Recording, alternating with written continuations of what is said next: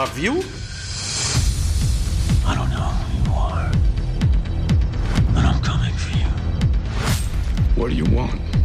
It's not what I want, it's what I need. And I need you to learn what a bad day really is. Whoa. I did something unexpected today. Don't try to understand it. Feel it. Repent, and you will find salvation.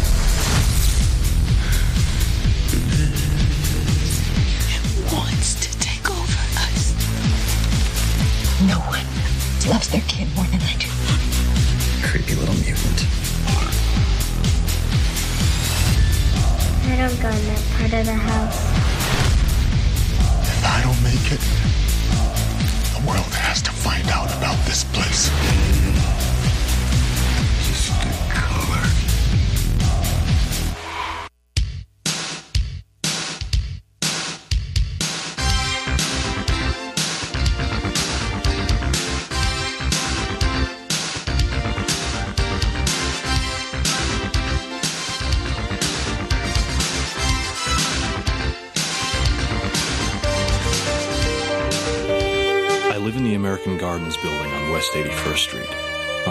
Floor. My name is Patrick Bateman. I'm 27 years old.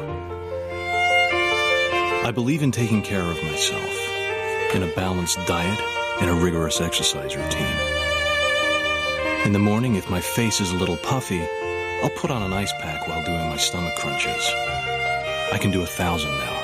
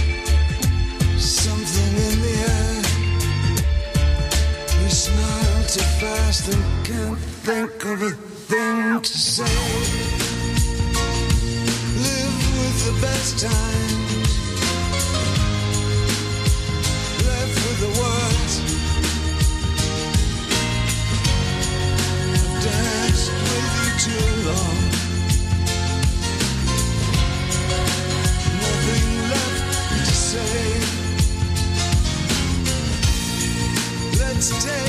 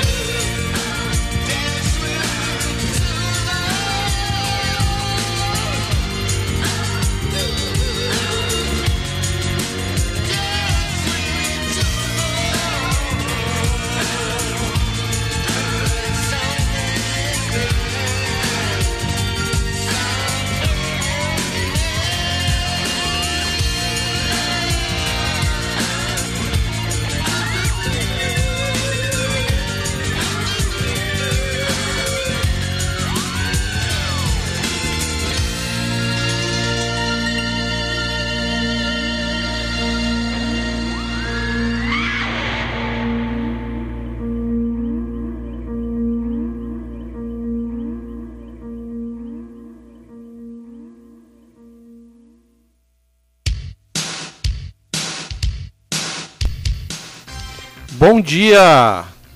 Bem-vindas, bem-vindos ao Já Viu? O seu programa de rádio que hoje é um filme, é o Psicopata Americano.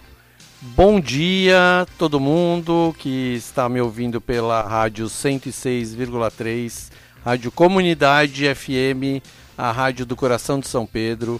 Bom dia para quem está me vendo, me vendo, não só ouvindo, me vendo pelo TikTok, arroba Fabilipo. Agora eu não estou mais transmitindo no Instagram, só TikTok, porque o Instagram não deixa tocar as músicas que eu toco no, no programa. Então vão, vão pelo, pelo TikTok. Que se você não me segue no TikTok, vai lá.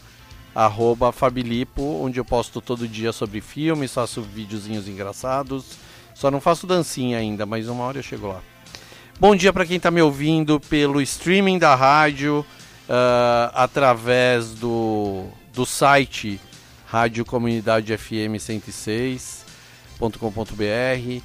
Bom dia quem está me ouvindo pelos aplicativos de rádio. Bom dia para todo mundo. É sábado, tá sol, vai chover e a gente vai torcer para que a guerra acabe logo lá para os lados da Rússia e da Ucrânia, porque tá feio o negócio e a gente não quer guerra, né?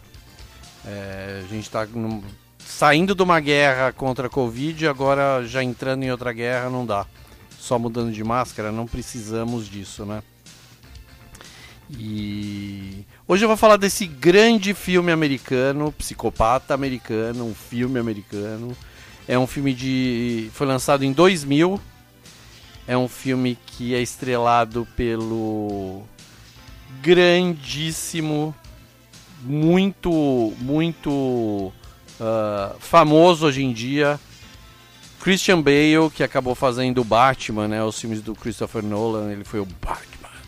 Batman. E, mas lá em 2000 ele era um ator inglês tentando a vida em Hollywood.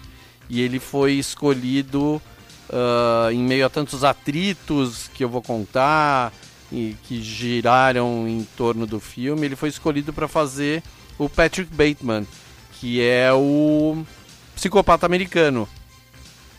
É um dos personagens mais violentos da história do cinema, na minha opinião. Ele é um serial killer que trabalhava na bolsa de valores americana nos anos 90. O filme se passa nos anos 90 e o filme é baseado num livro Psicopata Americano do Bret Easton Ellis, que é um autor que foi considerado um autor prodígio. Ele lançou o primeiro livro dele nos anos 80 e foi um sucesso. Ah, o Psicopata Americano é o terceiro livro dele, foi lançado em 1991 e foi um super sucesso, apesar de todo, toda a polêmica também que eu já vou contar. E demorou nove anos para ser lançado no cinema. Ele logo foi teve os direitos comprados para se transformar em filme, mas por causa de toda a violência, de polêmicas, uh, não só em relação ao lançamento do livro, mas em relação ao lançamento do filme também. Um, uh, o, o filme demorou para ser lançado. Mas quando foi lançado foi um sucesso. Claro que é um filme independente, é um filme pequeno, é um filme que custou 6 milhões de dólares só. E 30% desse orçamento foi gasto comprando direitos das músicas para serem tocadas no filme. É, é um número ridículo. Vou tomar água, pera um pouquinho, que minha garganta já pegou. É um número ridículo de absurdo, mas grande parte da história de Psicopata Americano é, é contada pelas músicas. Uh, o filme, como eu falei, é sobre, sobre os anos 90, sobre esse cara que trabalha na Bolsa de Valores nos anos 90. E lá nessa época, nos anos 80, anos 90, teve um boom de milionarização desses uh, desses caras da bolsa e eles se perderam totalmente, assim, eles viraram os yuppies. Lembra? Quem é mais velho lembra talvez dessa desse termo yuppie, que eram os caras que ficaram ganhavam muito dinheiro na bolsa e que ostentavam muito. Eles só usavam roupas de grife absurdas, eles moravam nos apartamentos absurdos que faziam questão de. Na época não tinha redes sociais, isso é o mais engraçado de tudo. Na época não tinha Instagram, não tinha Facebook, não tinha nada. Então eles, para aparecerem, eles faziam festas, apareciam nos jornais, eles pagavam muita coisa, eles faziam questão de mostrar os relógios milionários que eles usavam, as roupas absurdas que eles usavam, e eles viraram os, os socialites da época, né? Só que eles eram esses yuppies todos, esses caras, eles, eles eram meio que um grupo, assim, eles parecia que eles combinavam o que eles iam fazer. Então eles usavam muita, muita droga, foi a época que a cocaína virou um, um um horror americano, assim, o, o, uma das, das grandes fases da guerra às drogas do governo Reagan foi por causa dos yuppies, porque eles acabaram popularizando a cocaína. E foi um horror, assim. E a gente vê isso no filme. O personagem, o Patrick Bateman, ele usa muita droga e ele mata as pessoas. Então ele, ele, e ele tem prazer com isso. Ele é um serial killer muito cruel, assim. Mas, uh, quando o livro foi lançado, teve muito protesto para que o livro não fosse lançado, exatamente por isso, porque o personagem principal era um serial killer muito do mal, que matava principalmente mulheres e que ele era muito machista, uh, horroroso, assim, é um personagem, ele é um personagem horroroso, mas ao mesmo tempo é um personagem muito complexo.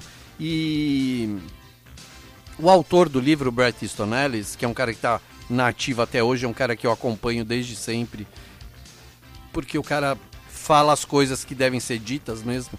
E ele disse que o, o livro dele nunca foi sobre o serial killer. A história do serial killer era para chamar atenção para esses caras, para esses yuppies, como eles estavam acabando com a sociedade americana. Como esse estilo de vida deles de esbanjamento, de ostentação, estava acabando com a sociedade americana e sinto informá-los, mas ele estava certo, né? E, e, a gente vê o que aconteceu logo depois teve crash na bolsa dos Estados Unidos, acabou com tudo, os yuppies sumiram para nossa sorte e tal, e, e as coisas tentaram uh, tentaram com que as coisas voltassem meio que ao normal assim antes deles, mas claro que o rastro de destruição fica, né? E, e sempre que essas essas pessoas influentes uh, de qualquer maneira, né? Hoje no, no Instagram, no, no YouTube, antigamente na sociedade mesmo, sempre que essas pessoas passam destruindo as coisas, o rastro fica, né? É meio que uma guerra de informação, uma guerra de, de egos, principalmente, né? Uh, aí a primeira, primeira coisa engraçada a respeito de psicopata americano. Quando o livro foi estava prestes a ser lançado, Uh, foram feitos muito, muitos protestos uh, para que o livro não fosse, para que as editoras não comprassem os li o, o, livro e não lançassem o livro. Só que uma editora muito grande acabou comprando, já tinha pago um adiantamento grande para o Bret Easton Ellis, comprando os direitos do, li do livro. Foi, foi aí que, na verdade, nasceu essa história de também, uma história muito americana, de comprar direitos do livro, uh, de dar adiantamentos aos autores, muitos uh, adiantamentos muito grandes, assim, muito vultosos, né? E... O, o, o, o Bret Ellis, ele obviamente era um cara que não era um yup, mas ele gostava de falar quando ele... Uh, o marketing todo estava muito em cima disso que acontecia com ele também, né? O... Uma, aí uma coisa engraçada é que uh, as feministas americanas, muito combativas à época, fizeram muito, muita, tipo, muita, uh, lutaram muito para que o livro não fosse lançado. Exatamente por isso, por, pelo pela quantidade de abuso que as personagens femininas sofriam uh, uh, no livro, né, na história do Patrick Bateman.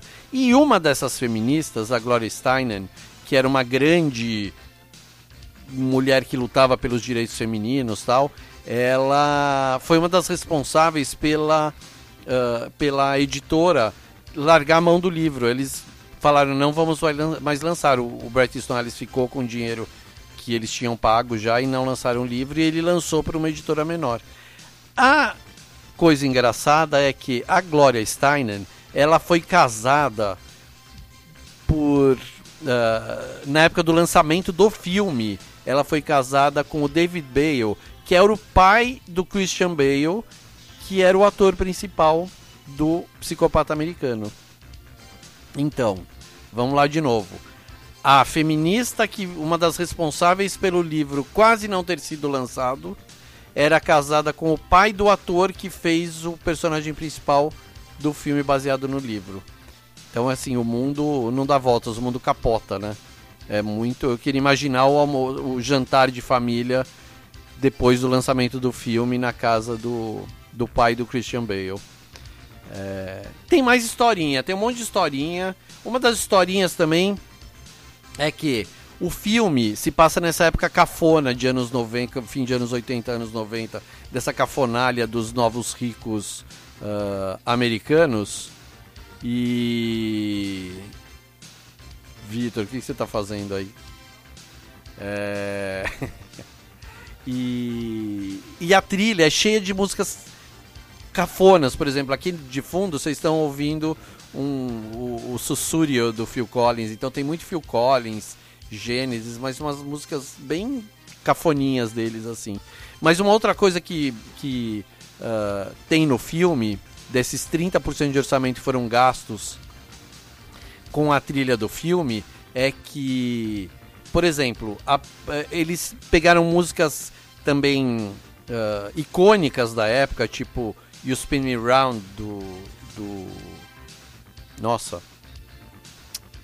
Do Dead or Alive, caramba, Dead or Alive. E deram pra uma bandinha que chama Dope pra regravar a música, que o Spin Me Round, vocês vão ver, é uma música bem é, dançante, assim, pop inglês dançante. E eles deram pra uma banda que chama Dope pra fazer uma versão mais, não heavy metal, né, mas um, sei lá, um heavy metal pop, assim, da música, porque tinha mais a ver com o personagem do filme também. O, o Patrick Bateman, ele gostava de Phil Collins, mas ele gostava de ouvir uns- umas músicas mais pesadas. Então vamos ouvir agora o Spin Me Round, é, versão do filme, versão que foi gravada para o filme com, a- com o Dope, e depois vamos ouvir o Spin Me Round com o, o- a versão original do Dead or Alive. E aí eu volto e conto mais histórias.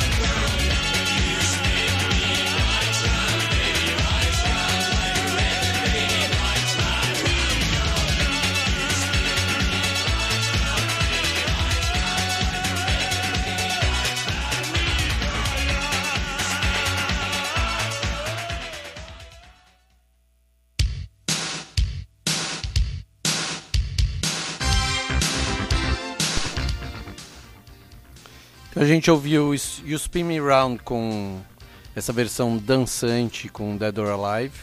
E antes a gente ouviu You Spin Me Round, essa versão mais heavy metal farofa anos 90 com Dope, que é uma banda que ninguém sabe quem é, né? Nem o, nem o Vitor sabe quem é Dope. Ninguém sabe quem é. E o Vitor gosta de heavy metal, até parece, né? então, ahn, sobre o filme, sobre o psicopata americano. O filme, ele ficou, ele demorou nove anos para ser lançado, porque assim que os direitos foram comprados, o filme já entrou em produção. Só que teve muita, muito vai vem no filme e queriam um diretor famoso para dirigir o filme, não conseguiram, porque ah, os diretores famosos queriam fazer outro tipo de filme. Até que chegaram numa diretora, Mary Harron, que é uma diretora indie de Nova York muito boa, que ela fez filmes sobre o Andy Warhol, tem uns filmes bem legais. E contrataram a Mary Harron e ela sentou para escrever o roteiro junto com a Guinevere Turner, que é uma roteirista e atriz que ela está no filme até, a Guinevere, como uma das ah, personagens do filme, como a Elizabeth. E elas escreveram um roteiro, começaram a produzir o filme, escolher elenco, até que os donos do filme, os produtores, falaram: olha, a gente está tentando o Leonardo DiCaprio para ser o Patrick Bateman. E o Leonardo DiCaprio nos anos 90 tinha acabado de estourar. Tipo, muito. Era o- ele era o ator queridinho, desejado por todo mundo, né? Isso foi fim de anos 90 já. O filme vai e volta, vai e volta. E. Em 97 foi eh, lançado o Titanic e o Leonardo DiCaprio virou o Leonardo DiCaprio, né? Mas antes ele já tinha sido indicado ao Oscar, era um ator bem queridinho também. E a Mary Harron falou assim: putz, eu acho que não é o Leonardo DiCaprio para fazer esse filme. Ele não é o ator ah, perfeito para esse papel. E os caras mandaram a diretora embora, falando: não, a gente vai fazer com o Leonardo e dane-se. Só que lembra, o filme tinha 6 milhões de dólares de orçamento. E o cachê do Leonardo DiCaprio à época era 20 milhões de dólares. Então os caras perderam alguns anos ali tentando convencer o Leonardo a chegar num acordo com eles de grana para ver se conseguia se eles conseguiam pagar menos ah, do que os 20 milhões, se o Leonardo virava produtor do filme para entrar nos créditos como produtor tal. No final das contas não deu certo, chamaram a Mary Harron de novo e ela começou, ela voltou ah, com a sua produção de Psicopata Americano e acabou fechando com Christian Bale, que era um ator já bem ah, considerado, apesar dele não ter feito tanto sucesso à época ainda. E, o, e ele foi o. Assim, não dá pra pensar em Psicopata Americano, nem no livro, nem no filme, no personagem Patrick Bateman, sem pensar no Christian Bale. O cara foi. Parece que ele nasceu pra fazer o Psicopata Americano. E é um ator tão bom que depois ele acabou fazendo Batman.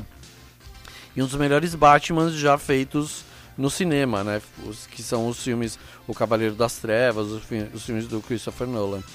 E se você não lembra do Christian Bale, ele fez ah, um filme quando ele era molequinho ainda. Ele fez O Império do Sol, do Steven Spielberg, que é um filme lindo sobre um moleque inglês que é que se perde durante uma durante a guerra no Japão e fica vagando sozinho até achar a família dele. E é demais o filme. O filme é totalmente ah, em cima do Christian Bale, em cima desse, desse personagem. E é, é o máximo. É o máximo. É, se você não assistiu, assista Império do Sol. É, tem o Christian Bale como esse molequinho. E tem o John Malkovich, Ben Stiller, Miranda Richardson. É um elenco incrível, assim. E foi aí que ele apareceu. E quase 15 anos depois ele explodiu como o Christian Bale. E a grande coisa do filme, de terem colocado a Mary Harron para escrever e dirigir o filme, é que como o filme é um filme, como a história do Patrick Bateman é uma história super misógina, o personagem, uh, o personagem é tão repulsivo. É, foi muito legal uma mulher ter escrito esse roteiro, porque deu uma visão diferente, é, porque ela contava a época mesmo, que ela se sentia mal escrevendo o que ela estava escrevendo para ele, e isso fez com que o filme fosse com, com que ah, o personagem fosse não só a crítica que ele fazia, mas que ele fosse criticado também. Então isso é um, é um truque muito bom de ter uma mulher ah, escrevendo esse filme. Porque antes dela, na verdade, o, o, o estúdio queria que o Oliver Stone fizesse o filme. E o Oliver Stone é aquele diretor de Platoon, ah, que é um diretor mais mão pesada de todos, né? O filme seria o filme já é um- uma carnificina, um banho de sangue, mas é um filme bem humorado até. Sabe, é um filme é um horror assim, é um filme pesadão, a história desse serial killer, mas é um filme bem humorado. E lembra, e de novo, é um filme super é uma crítica à sociedade americana daquela época. O Oliver Stone, ele com certeza faria um filme totalmente diferente e muito grosseiro, né? Como são os filmes todos dele. Ah, e a Mary Harron acabou sendo, na minha opinião, a escolha mais acertada para fazer esse filme, principalmente porque ah, pela carreira dela, né? Ela tem ah, o- o- os filmes dela são super filmes empoderadores. É, por exemplo, o filme que eu falei do, do Andy Warhol, que ela dirigiu, chama Eu Atirei em Andy Warhol, que é a história de uma artista plástica americana eh, pequenininha, assim, que ela tem ódio do Andy Warhol e ela tenta matá-lo. Então não é um filme sobre o Andy Warhol, é sobre essa mulher que faz essa grande burrada na vida dela. Ela tem um filme sobre a Betty Page, que é aquela grande atriz ah, é, dos anos 50, que modelo fotográfico, que é uma musa do- da cultura pop e tal. A Mary Harron é uma grande diretora. Ela é canadense, mas ela viveu grande parte da vida dela em, em Nova York, ah, no underground de Nova York, assim. Ah, vamos ouvir mais música? E aí na volta eu vou contar sobre o elenco do filme. Vamos ouvir o que? Watching Me Fall e depois True Fate com o New Order. Aí a gente volta.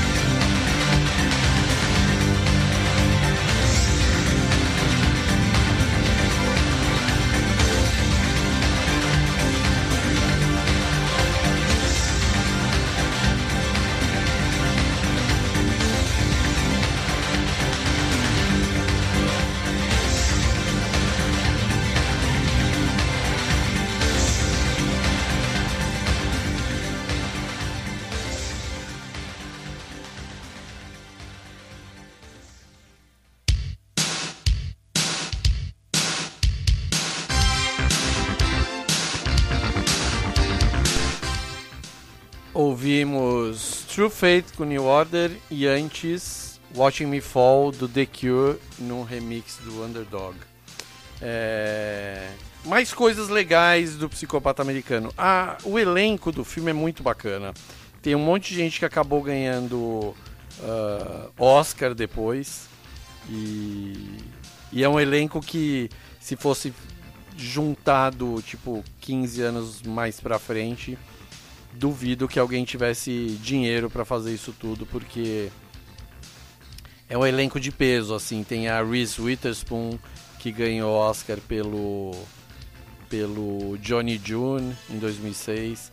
Tem o Jared Leto, que ganhou Oscar de coadjuvante pelo Clube de Compras Dallas. O próprio Christian Bale ganhou Oscar de ator em O Vencedor. E ainda tem William Dafoe, Chloe Sevigny, Josh Lucas, o Justin Theroux. O elenco do filme é muito bom. E uma das coisas legais do filme é que a Mary Harron é uma grande diretora de ator. Porque eu sempre falo isso por aqui, mas eu sempre gosto de deixar claro também que não é todo diretor que é bom ah, em tudo. São poucos os diretores que são geniais em tudo. Então, e tem diretor que na verdade nem quer ser bom em, por exemplo, tem diretor que dirige ator bem, tipo o Hitchcock. É um diretor que tirava leite de pedra. E, e era um diretor também que sabia fazer cenas de tudo quanto é estilo. Então ele era um diretor completo. Agora tem diretor tipo é, Woody Allen, por exemplo, ele não é um grande diretor de ator per se. Na verdade, ele é, ele é, um, ele é um grande. Eu digo que ele é um grande diretor de atriz. Porque os atores, eles mandam. Ele parece que todos os atores do Woody Allen copiam o Woody Allen. São cópias do, do que a gente acha que é o Woody Allen, né? Mas diretores que fazem. Esses diretores que fazem os grandes filmes do, do de super-heróis, por exemplo, são mais diretores que entendem mais de partes técnicas da direção. Então não estão preocupados. Por isso que esses filmes de super-heróis geralmente são filmes bestas, assim, sabe? Porque não tem personagens bem desenvolvidos ou bem cuidados pelos diretores, a não ser que seja o Batman novo, que eu vou falar daqui a pouquinho do filme, que é inacreditavelmente bom. Mas a Mary Harron é uma diretora que se preocupa com os personagens dos seus, dos seus filmes, com uh, o elenco também. Ela, ela parece ser muito cuidadosa com o que a gente vê uh, na, no filme em relação ao, uh, ao elenco e aos personagens.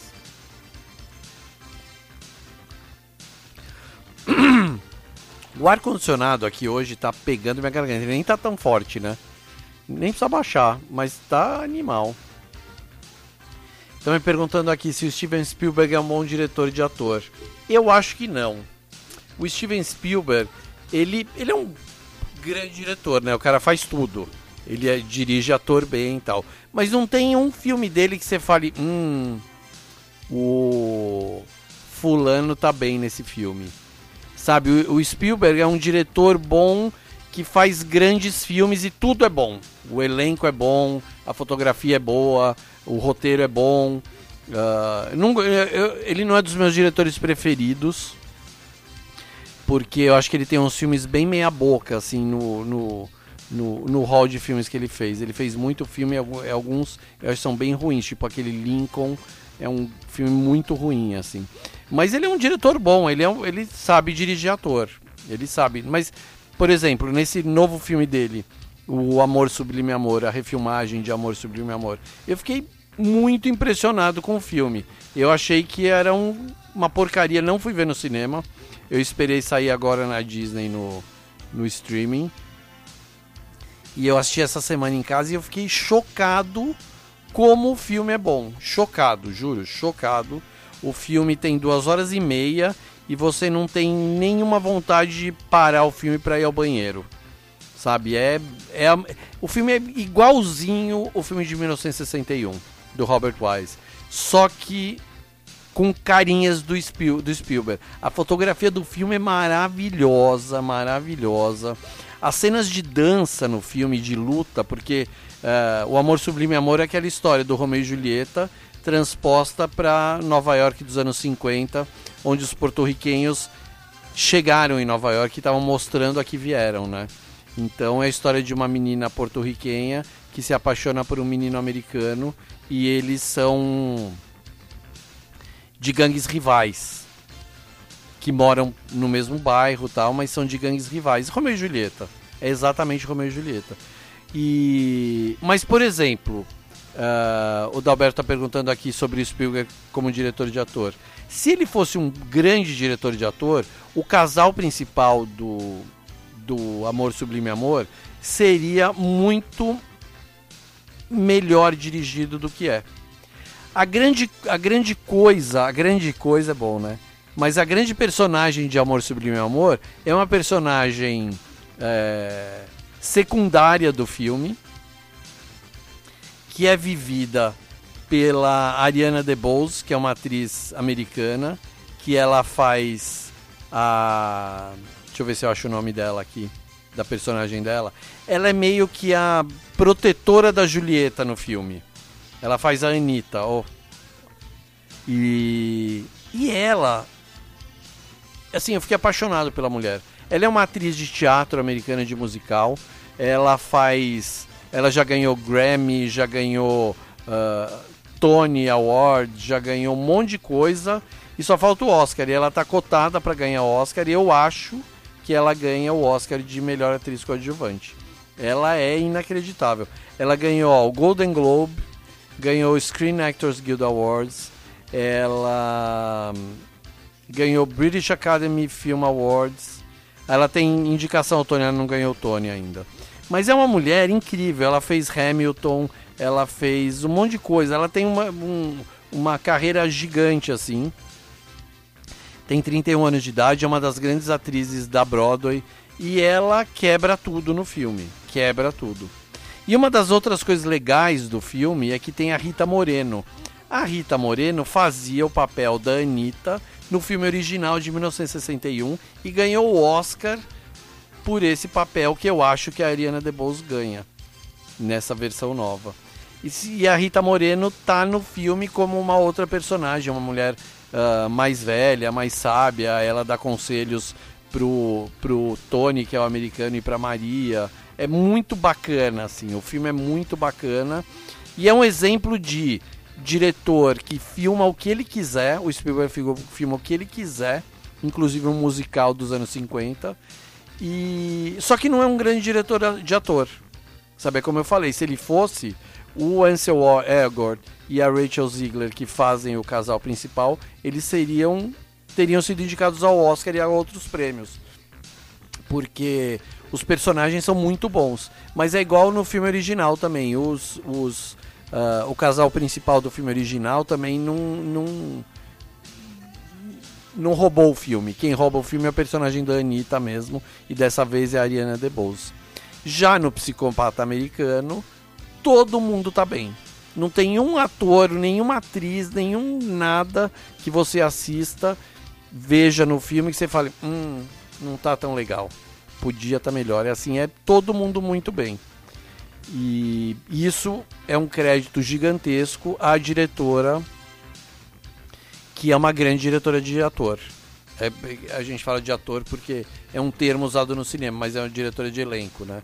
De, que dirige bem ator e atriz. Então uh, vale muito, muito a pena ver esse filme também por esses uh, personagens tão bem uh, desenvolvidos. E o legal desses personagens, desses atores, dessas atrizes, é que eles não passam batido, assim, sabe? Eles não. não como que eu diria? Eles. Quando você acaba o filme, você sabe, você lembra exatamente quem é quem no filme. Sabe, não tem gente que é muito parecida. É igual no, na vida normal, sabe? As pessoas têm suas características próprias, não sei o quê. E você sabe quem é quem. Você sabe diferenciar as pessoas pelo jeito delas, mesmo que vocês não as, que a gente não as conheça direito, né? No filme, no Psicopata Americano, é bem isso, assim. As pessoas são muito. têm características muito próprias, assim.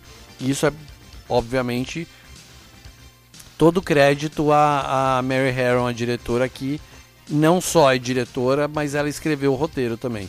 Então ela sabe exatamente como contar e o que contar. É...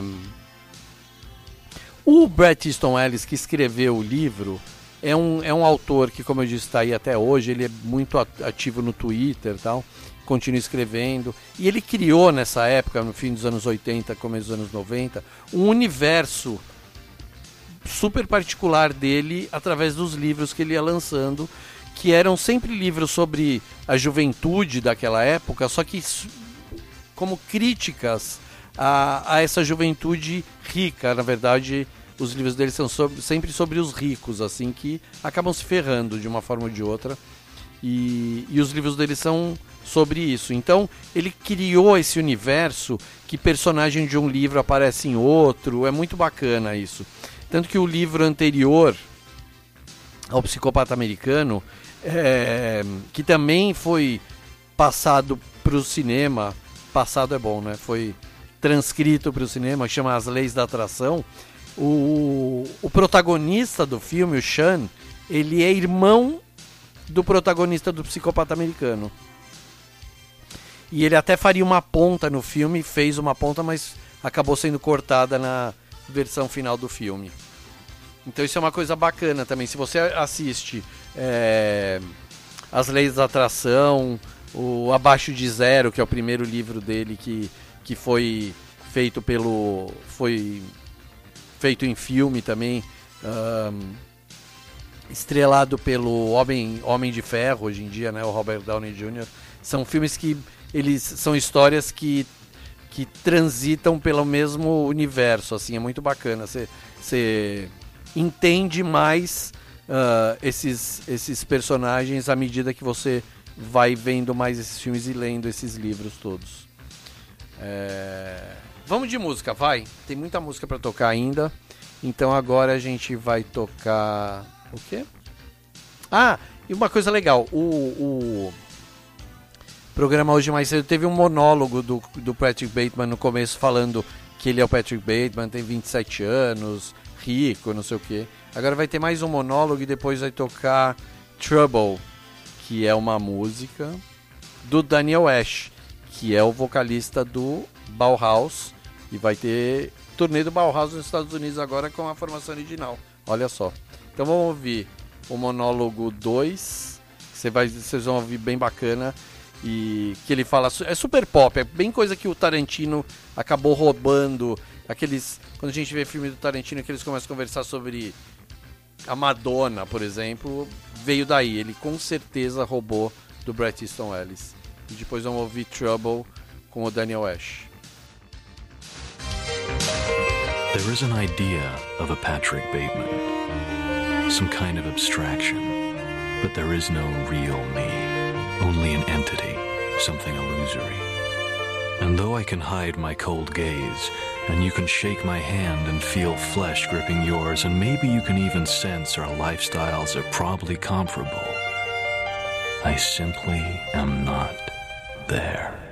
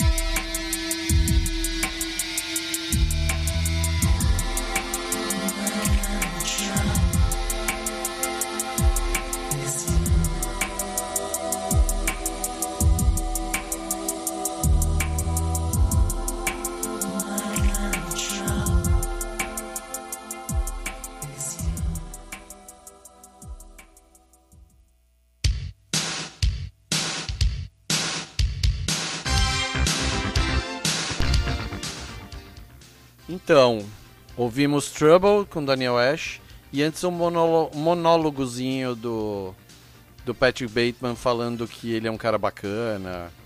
E o legal, tem uma coisa legal no filme também, é que o personagem, o Patrick Bateman, ele tem consciência total de quem ele é. Ele sabe que ele é uma que ele é um cara escroto, que ele mata as pessoas. Claro que ele sabe que ele mata as pessoas, mas ele assume que ele mata as pessoas e que ele não tem vergonha disso, sabe? Isso que eu quero dizer. E então isso é uma coisa que eu acho interessante ah, no livro e no filme, porque são coisas que acontecem que, que ah, às vezes a gente vê filmes sobre serial killers baseado na vida de serial killers da vida real, não sei o que, e o cara não ele fica atormentado, ele mata as pessoas e é uma pessoa atormentada. Ai meu Deus, por que, que eu fui fazer isso? Tipo, sei lá o que aconteceu. Mas o Patrick Bateman não, ele tem consciência de que ele mata e ele tá lá fazendo um. Pra ele, ele tá prestando um serviço a... de utilidade pública, né? Matando certas pessoas, assim. Mas, pra vocês terem uma ideia, no poder do filme é, e do livro, mas mais do filme, na verdade. No livro eles não tiveram controle sobre isso, mas o livro fala muito de marcas, fala muito das músicas, eu tava falando que no livro conta muito as músicas que o Patrick Bateman tá ouvindo no super aparelho de som dele, última geração, no apartamento maravilhoso dele em Manhattan. É muito legal ler, ler essas coisas no, no livro, assim, são, é muito... é, diz muito sobre a história mesmo, né? E fala muito sobre as marcas que ele usa. Então a marca do aparelho de som, a marca da, da, da dos móveis que ele tem em casa, dos utensílios, marca das roupas, marca do, do tem até uma piada no livro que acabou virando ah, frase uma das frases mais conhecidas do livro que é não toque no Rolex, porque ele sempre ele usava Rolex e ele quando estava matando as pessoas, ele ficava bravo quando as pessoas encostavam no Rolex dele e sujava de sangue assim. E só que aí, então, o que aconteceu? Quando foram fazer o filme, entraram em contato com as marcas falando, olha, é, posso usar porque tem que pedir permissão ou senão você tem que pagar, né? Tipo música, ou você consegue ou paga. Nesse caso do filme tiveram que pagar. E marcas como Rolex, por exemplo, é, não autorizou que os relógios deles fossem usados no filme. Então a, a- a frase não toca no meu Rolex acabou virando não toca no meu relógio. Tem no filme, mas não fala a marca. E aí outras marcas aconteceram. é, tiveram. A produção do filme teve problema com outras marcas. Por exemplo, a- a- o terno que ele usava, os ternos que ele usava para trabalhar, eram ternos da marca mais famosa à época, que é a, a Cerruti, a italiana. E. ah, quando entraram em contato com a marca, os, os caras falaram assim: tudo bem, pode usar, mas não enquanto ele estiver matando as pessoas. Não queremos que o nosso terno apareça ah, no, no vilão, no, no, no matador. Pode usar enquanto ele está trabalhando, fazendo reunião, não sei o que. Mas não enquanto ele está matando as pessoas. Ah, ele, o, o Patrick Bateman, ele, uh, ele é um cara super, obviamente, né? Um cara super vaidoso, com ego gigantesco, então ele malha muito, ele tem corpão, e ele fala o tempo todo o que ele come, o que ele faz para ter a barriga tanquinho. E ele, na, na, no livro, ele sempre conta das cuecas Calvin Klein que ele usa, porque foi exatamente nessa época que a Calvin Klein virou a Calvin Klein que a gente conhece hoje em dia, né? Com os outdoors por- pelos Estados Unidos, com a Brooke Shields, com o Mark Mark, aquela história da Calvin Klein virar a marca de cueca, né? E a Calvin Klein não autorizou que as cuecas deles fossem usadas ah, pelo Patrick Bateman no filme. Então eles usaram de última hora eles usaram, conseguiram que a Perry Ellis, que também é uma marca famosa bacana assim, eh, liberasse as cuecas para ele usar, porque muito do que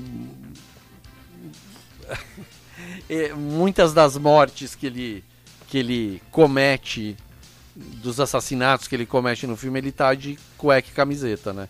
Que é sempre no apartamento dele. Ah, aí uma outra coisa também, uma outra marca que era Comme des Garçons, tem uma cena que já virou clássica do filme também, que ele carrega um corpo, ele carrega. Hum, é. Não, não vou contar detalhes assim, é legal assistir o filme, mas ele carrega numa, numa bolsa da Comme des Garçons, que é até hoje uma das grandes marcas de alta cultura, costura. E, e eles não autorizaram também. Quem autorizou foi o Jean-Paul Gaultier- Gaultier. Então ele carrega no, no filme, ele carrega na, numa bolsa Gaultier, que não é nada mal, né? Mas, de novo, tudo isso como, como crítica ao consumismo mesmo, sabe? Ele, ele, puto, o cara tinha planilha do que ele usava de roupa, aquela história bem bizarra, assim. E por isso tudo, na verdade, lembra que isso é em 2000, esse, o livro foi lança- lançado em 91 e o filme em 2000. A Apple criou uma criou uma uma lei da empresa que assim, todo mundo quer usar os produtos da Apple nos filmes, nas séries e tal, né? E a Apple não permite que os seus produtos sejam usados por vilões em filmes e séries. Não pode de jeito nenhum. Então, ah, quer usar Apple, quer usar iPhone, quer usar iPod, quer usar sei lá o que. iPod é bom, né? iPod nem existe mais. Quer usar iPod? Não tem. Mas tipo, você não pode fazer um. eh, Quer usar iPhone? Você pode prestar atenção, isso é uma coisa super bacana. Se você vê alguém usando iPhone no filme, o cara não é o vilão do filme. Então, você, se você acha que ele é vilão, se ele tá de iPhone, ele não é vilão. Então, isso é uma. E, e os computadores e os iPads e não sei o que, o vilão não usa. Sempre outras marcas. E. Tipo, 007 é o filme mais.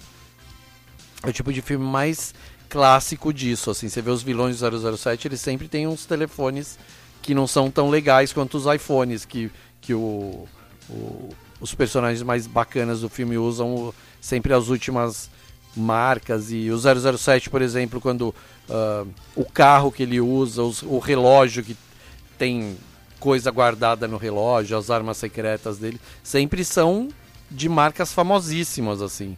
007 é um dos filmes mais ah, com, com merchandising paga, obviamente, né? E da história do cinema. Então todas as marcas que a gente. E sempre que a gente vê marca em filme, que tem close ali da, da menina usando um tênis Nike, do cara usando um iPhone, do não sei o que, sempre tem uma graninha ali, principalmente de refrigerante. Sempre que a gente vê no filme Coca-Cola, Pepsi, alguma coisa parecida, tem uma graninha que foi, foi dada para aparecer daquela forma.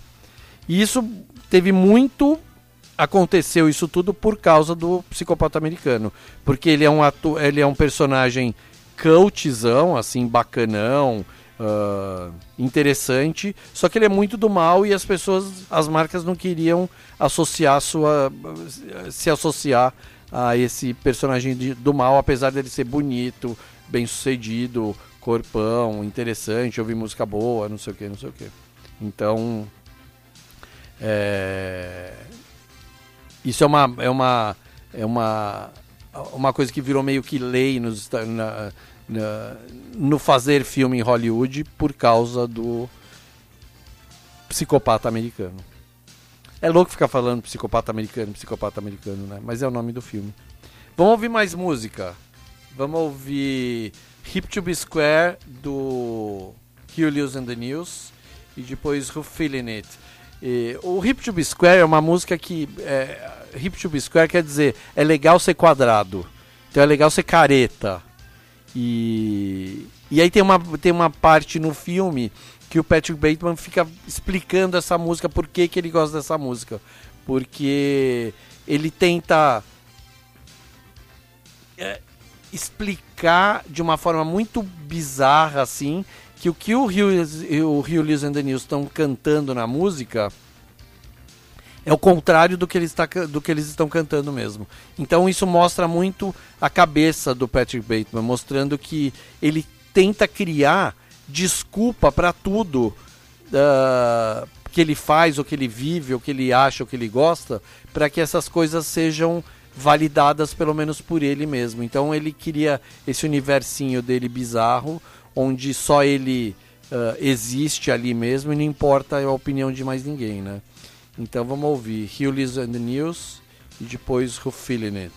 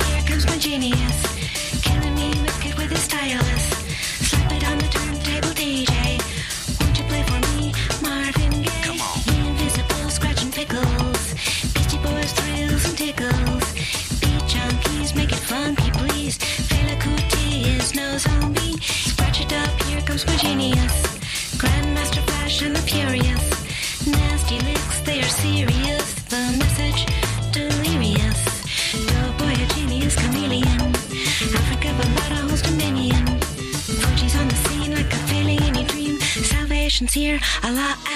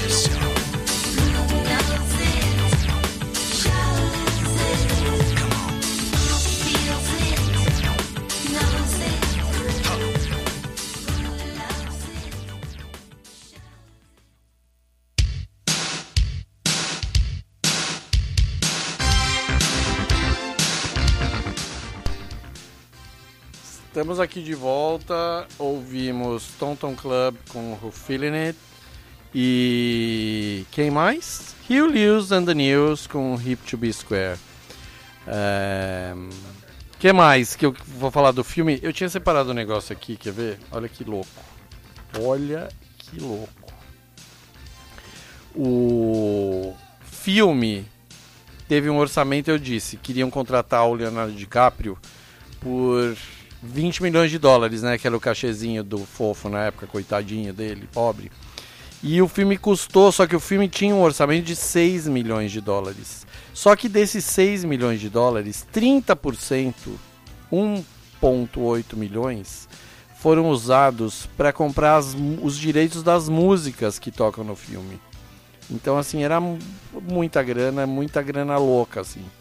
Então, não sabia se comprava música, se contratava o, o DiCaprio, se deixava o, o sei lá quem para fazer. Porque pensaram no Ian McGregor, pensaram no Johnny Depp, pensaram um monte de gente para fazer o Patrick Bateman e de novo, para nossa sorte, fecharam com Christian Bale, que na minha opinião é um dos melhores atores da geração dele.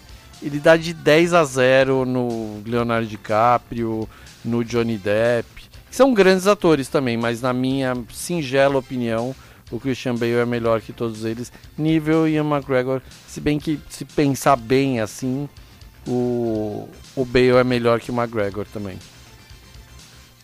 Vamos ouvir mais música? Vamos ouvir três de uma vez e depois eu vou voltar e falar do Batman rapidinho, que o programa está acabando, infelizmente. Mas vamos ouvir, ó, vamos ouvir um monólogo, provavelmente um monólogo do do Hip to Be Square. Aí depois vamos ouvir Information Society, Mars e depois uma versão nova do Mars para o filme do Rakim. Então já voltamos.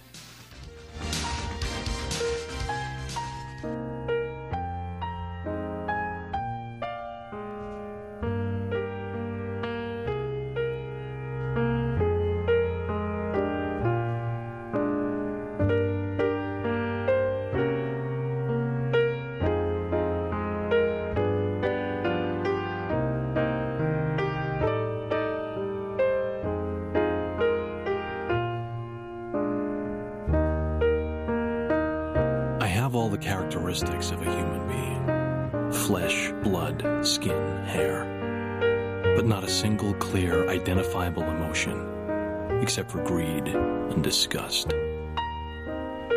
Something horrible is happening inside of me, and I don't know why. My nightly bloodlust has overflowed into my days. I feel lethal, on the verge of frenzy. I think my mask of sanity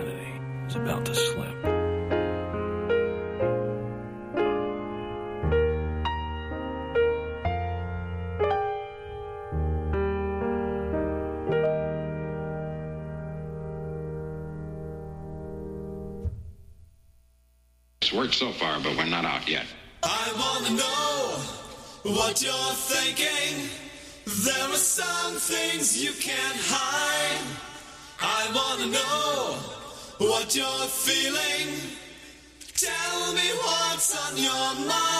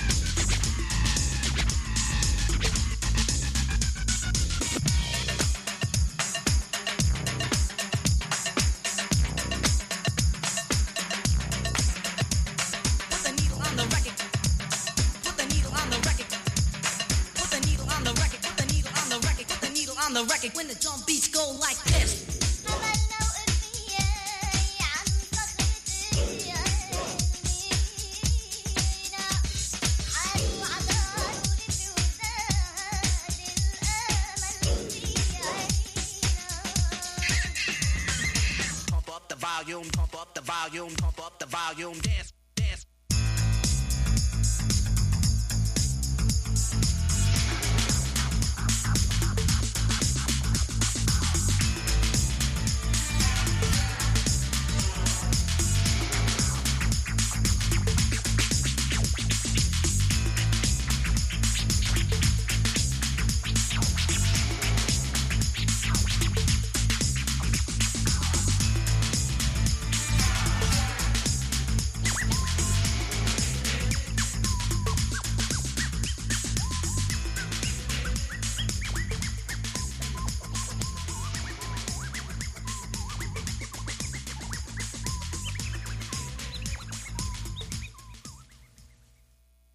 is a journey into sound.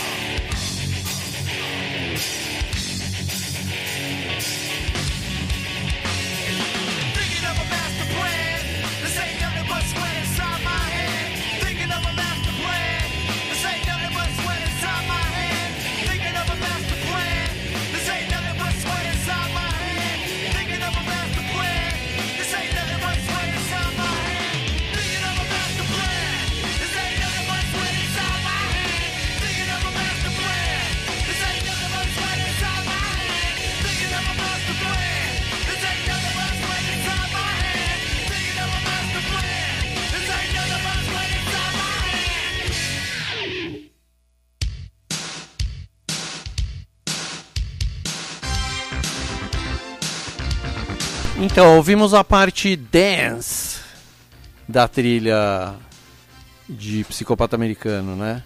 Ouvimos Information Society, depois Mars e depois a versão mais pesada hip hop e heavy metal da música do Mars, que de novo eles fizeram isso, transformaram as músicas em algo mais relevante à história do Patrick Bateman.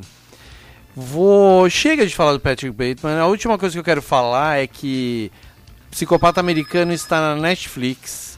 Então, corre para ver se você ainda não viu. Se você já viu, reveja, porque o filme é bacana. É um filme que tem 22 anos, mas é um filme super relevante, super bacana. A crítica social dele tá ali escondidinha é, embaixo de um monte de sangue, de tripas e de pedaços de corpos mas ela tá lá muito bem contada. A trilha do filme é ótima, o elenco é ótimo, vocês vão curtir ver esse povo que virou super, super é, atores, super estrelas, né, no começo de carreira.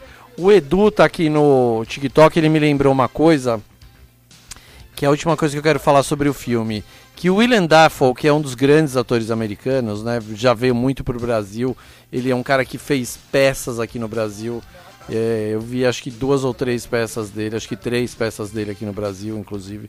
Gosto muito dele.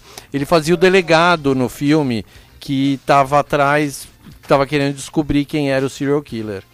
E tem uma coisa que ele conta que ele fez durante o filme que todo, todos, todas as cenas ah, na verdade são os takes, né? A cena é a cena inteira, assim. Mas tudo que era filmado com ele, ele tinha combinado com a diretora, com a Mary Harron, de fazer três vezes, fazer três versões. A primeira versão, ele dava o texto dele como se ele, se o delegado soubesse que o Patrick Bateman era o assassino. A segunda versão, ele dava o texto dele como se o delegado não soubesse que o Pa- Patrick Bateman era o assassino. E a terceira versão, ele dava o texto dele como se ele desconfiasse que o Patrick Bateman era o assassino. E aí depois ele deixava a Mary Harron escolher o que ela usaria depois eh, na edição do filme, né? Então isso é uma coisa super bacana que devia ter pego essa moda devia ter pego assim de de do ator trabalhar de pertinho assim com o diretor, porque geralmente o ator só quer encher o saco, e falar: "Ah, deixa eu fazer mais uma, deixa eu fazer mais uma", mas aí quando vai fazendo mais uma é sempre sempre igual. Ele acha que tá mudando um tom de voz e que no final das contas não não faz diferença alguma. Então é isso, ó, Psicopata Americano tá na Netflix, vale a pena ver. É um filme de 2000, mas é um filme super atual, sabe? Ele poderia ter sido lançado recentemente, porque é um filme bacana que conta os problemas de lá ainda continuam sendo os problemas daqui. E isso, isso é um grande problema, né? E a outra coisa que eu quero falar para terminar o programa, são meio de 13 aqui na comunidade FM, eu queria falar ah, sobre o Batman, o filme The Batman. The Batman. Que estreou essa semana.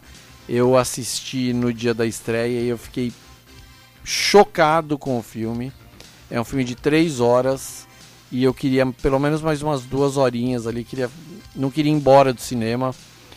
É, é assim, se você gosta de super-herói, e, e que fique claro que eu acho que o Batman não é um super-herói, mas ele é vendido como tal, né? Se você gosta de filme de super-herói, você vai amar o Batman. Porque tem tudo que tem em filme de super-herói. Só que se você não gosta de filme de super-herói como eu, você vai amar o Batman, porque o que tem de super de super-herói no filme do Batman não é o que a gente vê nos filmes de super-heróis por aí. Aqueles filmes de aqueles histórias de super-herói que o monstro veio do espaço e aí quer acabar com a Terra, aquela bobajada toda, que é bobajada entre aspas, eu tô brincando, mas é, tô brincando. É, porque os filmes são legais no fim das coisas. É que eu não aguento mais esse filme de super-herói. Eu, particularmente. Mas o Batman. Esse é o filme do Batman, de todos os que já foram feitos, e foram feitos muitos filmes do Batman. Esse é o filme mais vida real. Ontem eu tava falando com um amigo meu, ele falou: Ah, esse é o Batman. ah, o Batman gente como a gente. Mas eu não acho. Eu acho que o Batman ele tá acima da gente ainda. Esse é o filme que se passa em Gotham City, que é a cidade do Batman, né? Mas é uma Gotham City muito vida real. Poderia ser São Paulo, poderia ser o Rio de Janeiro. E na verdade eu acho que São Paulo e Rio de Janeiro e essas cidades grandes assim são ainda mais perigosas que Gotham. Porque tem umas coisas que acontecem em Gotham City que não aconteceriam nunca em São Paulo. São situações assim de bandidagem que em São Paulo o cara já daria tiro assim no cara. É... Não tem jeito, não tem jeito. E o Batman, dessa vez, que é o, o Robert Pattinson, que é o Edward Cullen do, dos filmes dos vampiros que brilham lá, que eu gosto muito dele. Todo mundo fala, ah, mas esse cara fez vampiro. O cara é um grande ator. Sabe, ele fez. Ele tava no Harry Potter, tava nos filmes de vampiro, só que ele só trabalha com um diretor bom. Ele não faz qualquer filminho. Sabe, ele faz filminho de, com um diretor bom, com um roteiro bom. Ele é incrível, ele é melhor que a Kristen Stewart, por exemplo, que é a minha. O Edu tava perguntando de, de Oscar. Eu acho que a Kristen Stewart, que estava nos filmes dos vampiros que brilham, tinha que ganhar o Oscar de melhor atriz esse ano por viver a, a Lady Diana no filme uh, Diana, né? Eu acho um grande filme e ela é uma grande atriz. Mas o Batman, o namorado dela, vampiro, que agora é o Batman, é incrível, é incrível. O filme tem a Mulher Gato, o filme tem o Pinguim, tem o Charada, quase tem o, o Coringa. É um filme lindo, é muito bem escrito, o roteiro do filme é muito legal. E é um filme que fala de corrupção, de máfia, de corrupção, de políticos corruptos, de empresários corruptos, de, e de como essa corrupção toda acabou com Gotham City, que é, uma, que é a cidade do Batman, que é a cidade que o pai do Batman, que era um bilionário que foi morto, por isso que ele virou Batman, não sei o quê. Mas é uma cidade que está acabando com por causa da corrupção, que acabou a cidade. A cidade é um lixo assim, por causa da corrupção. Parece o Rio de Janeiro que é um lixo de cidade hoje em dia. Dói o coração de saber disso por causa da corrupção toda, sabe? Porque não tem quem não, não seja corrupto, sabe? E a gente descobre até que o pai do Batman, o Bruce Wayne, tinha um- um- uns pezinhos ali podres, sabe? Tinha. Não, não, não devia ter feito um monte de coisa que ele fez. E por isso também, aí o Batman descobre isso. É. É demais, é demais. O filme é super sombrio, sabe? Porque o Batman é o homem morcego, né? É o homem que vive nas trevas, é o cara que tá lá, não sei o quê. Mas, sabe? Então o filme inteiro é sombrio, a fotografia do filme é maravilhosa. E tem coisas muito legais no filme. A primeira delas é que ninguém chama o Batman de Batman. Ninguém chama o Batman de Batman. É, é uma das coisas que eu mais gostei no filme, assim. Outra coisa muito legal é o momento que aparece o Batmóvel. Parece. Sabe o fi- filme de monstro, assim, de terror de monstro, tipo Alien? Quando a gente vê o Alien pela primeira vez, a gente fica. "Ah, Caramba, o Alien é isso tudo. Então, a hora que aparece o, o Batmóvel no filme do Batman, eu tomei esse susto, assim. Eu falei, caramba, é o Batmóvel. E tem um monte de coisa boa, sabe? Os atores, o elenco do filme é inacreditável. O Charada é um dos personagens mais bacanas dos últimos tempos, assim. Ele domina toda a história do Batman. A Mulher Gato, vivida pela pela Zoe Kravitz, é uma lindeza.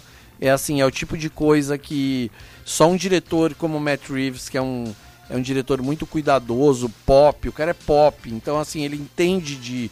O Batman é pop, sabe? O Batman é um personagem de quadrinhos.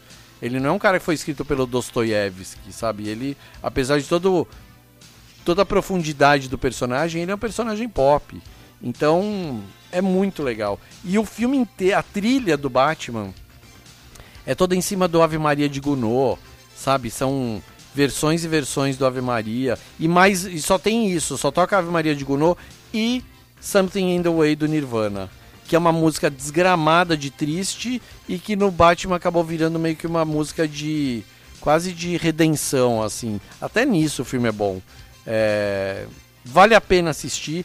Se você puder, vá ao cinema assistir, porque é um filme grandioso. Eu não falo isso sobre muitos filmes hoje em dia, porque primeiro que o cinema está muito caro.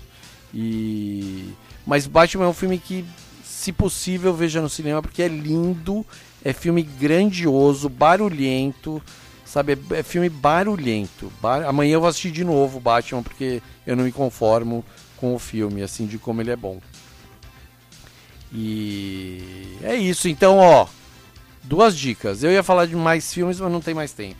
Assista Batman, assista Psicopata Americano e volte sábado que vem para ouvir a gente aqui no Já Viu com mais música, mais filme, mais séries. Sábado que vem eu vou falar de Quase Famosos, um dos filmes que eu mais gosto na vida também. E agora vamos ficar com a parte cafona da trilha do Batman. Vamos ouvir Greatest Love of All da Whitney Houston.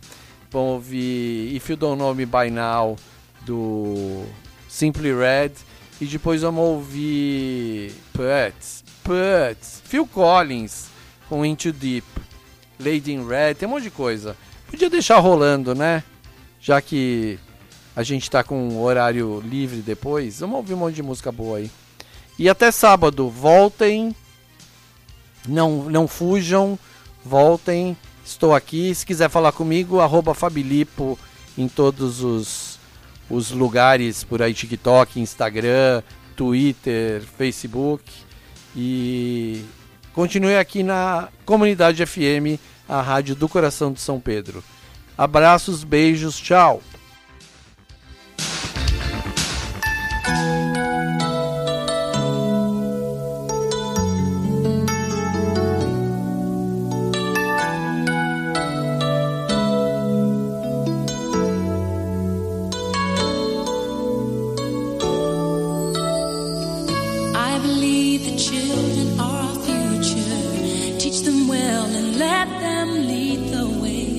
Show them all the beauty they possess inside. Give them a sense of pride to make it easier. Let the children's laughter remind us how we used to be.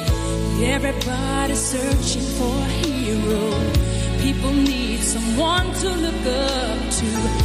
Never found anyone who fulfilled my needs. A lonely place to be. And so I learned to depend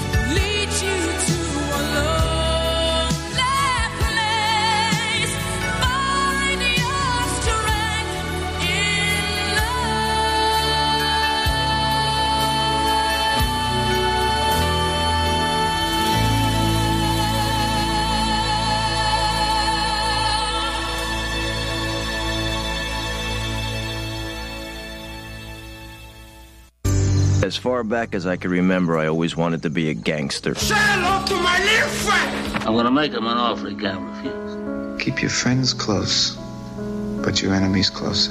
A boy's best friend is his mother. No. I am your father.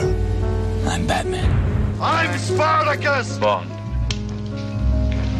James Bond. Hello. My name is Inigo Montoya. You killed my father. Prepare to die. Goonies never say die. You're killing me, Smalls. I see dead people. Já viu? It's alive. It's alive. It's alive. Já viu?